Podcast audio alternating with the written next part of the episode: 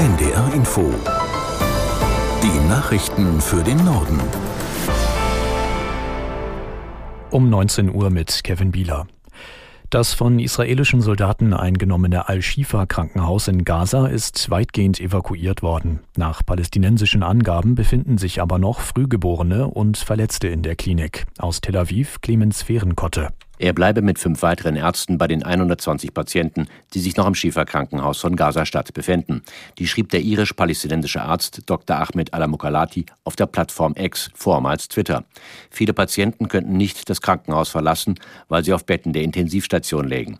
Die israelischen Streitkräfte hätten zuvor jeden aufgefordert, das Krankenhaus zu verlassen. Dieser Darstellung widersprach die israelische Armee. Vielmehr hätte die Krankenhausleitung die israelischen Einheiten gebeten, die Klinik bei der weiteren Evakuierung über eine, Zitat, sichere sichere Route zu unterstützen. Bundeskanzler Scholz hat mit Israels Ministerpräsident Netanyahu telef telefoniert. Nach Angaben Regierungs einer Regierungssprecherin setzte sich Scholz dabei für Feuerpausen im Krieg gegen die Hamas ein.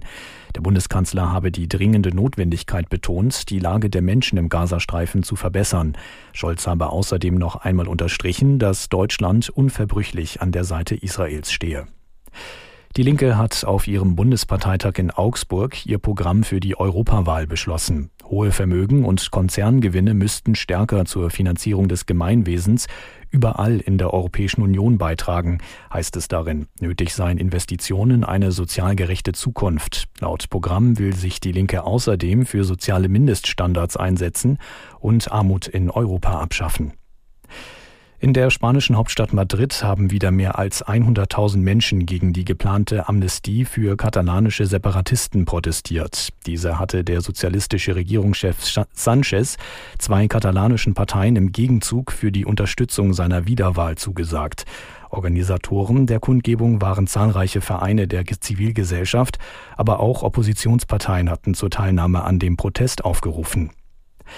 Auch der zweite Testflug der Starship-Rakete des US-Raumfahrtunternehmens SpaceX ist gescheitert. Zwar startete die Rakete planmäßig im US-Bundesstaat Texas, anschließend explodierte aber offenbar die Antriebsstufe. SpaceX ist trotzdem mit dem Test zufrieden, wie unsere Washington-Korrespondentin Nina Barth berichtet. Das Raketensystem ist diesmal weitergekommen und SpaceX hat auf dem Kurznachrichtendienst X geschrieben, dass der Erfolg eines Tests wie diesem davon abhängt, was man daraus lernt und dass der heutige Test dabei helfen wird, die Zuverlässigkeit der Starship zu verbessern. Das Raketensystem ist das größte jemals gebaute, über 120 Meter lang und SpaceX-Chef Elon Musk hofft, mit der Starship Menschen zum Mond und eines Tages auch zum Mars zu fliegen. Das waren die Nachrichten.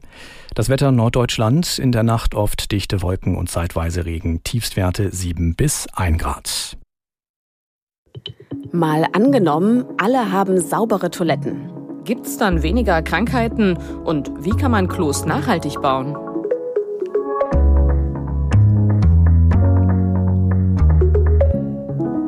Hallo, ich heiße Vera Wolfskämpf. Und ich bin Christine Becker. Wir arbeiten beide im ARD Hauptstadtstudio in Berlin und wir spielen ja hier im Tagesschau-Podcast immer eine Idee für die Zukunft durch. Und heute geht's ums stille Örtchen, also um Toiletten. Und darum, was sich ändern würde, wenn alle Menschen welche hätten. Und zwar saubere Toiletten. Also ich würde mir das allein schon wünschen, wenn ich mal im Park bin oder am See irgendwo. Oder ich meine, Schultoiletten, die sind ja eigentlich immer eine Zumutung, ne? Ja, es war. Aber es gibt natürlich deutlich schlimmere Verhältnisse. Vor allem in den ärmeren Ländern, in Asien, Afrika oder Lateinamerika. Und wenn alle saubere Toiletten hätten, dann hätte das Folgen, zum Beispiel für die Gesundheit. Und die Tagesschau könnte sich in der Zukunft vielleicht so anhören. Die gefährliche Durchfallerkrankung Cholera gilt nun als ausgerottet. Laut Weltgesundheitsorganisation hat es in den vergangenen fünf Jahren keine neuen Fälle gegeben. Entscheidend dafür sei, dass inzwischen alle Menschen weltweit Zugang zu sauberen Sanitäranlagen haben. Das klingt natürlich gut, aber mhm. Momentan sieht es ja ziemlich anders aus.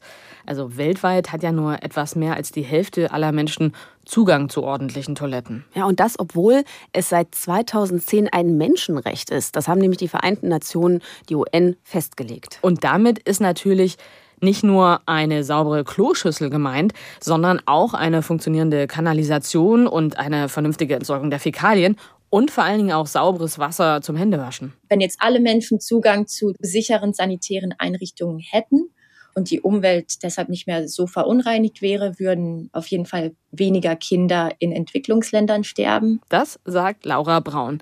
Die ist Public Health Engineer, mhm. also Ingenieurin, die sich mit Gesundheitsfragen beschäftigt, vor allem auch in Entwicklungsländern. Und sie forscht an der London School of Hygiene and Tropical Medicine. Also Fachgebiet Hygiene und Gesundheit, das passt. Genau, und sie sagt, schlechte hygienische Bedingungen, die sind besonders gefährlich eben für kleine Kinder, für alte Menschen und für Menschen mit geschwächten Immunsystemen. Ja, wenn man sich die Zahlen anschaut, das ist ja auch wirklich gravierend. Also mehr als 800.000 Menschen sterben jährlich laut UN an Krankheiten, weil das Wasser verunreinigt ist, die Sanitäranlagen schlecht sind und es auch an Hygiene mangelt.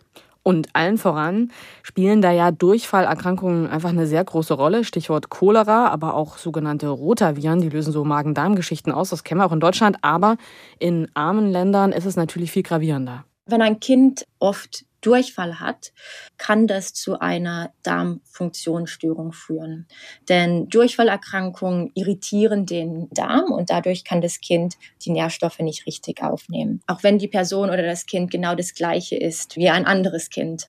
Also wächst das Kind nicht wie es sollte. Es ist leichter, oft auch kürzer, als es sein sollte für das Alter. Es hat reduzierte Immunität und das wirkt sich wiederum auf andere Faktoren aus, dass sie zum Beispiel mehr Krankheiten bekommen, dass die Schluckimpfungen weniger wirksam sind und dass sie auch unterernährt sind. Auch Impfungen wirken weniger. Da hätte ich mhm. jetzt vorher überhaupt nicht dran gedacht. Mhm. Also könnte man sagen, in unserem Szenario, wenn alle saubere Sanitäranlagen hätten, dann gäbe es weniger Durchfall und die Kinder wären auch insgesamt gesünder. Und dabei spielt natürlich aber auch eine Rolle, dass die Menschen, die zu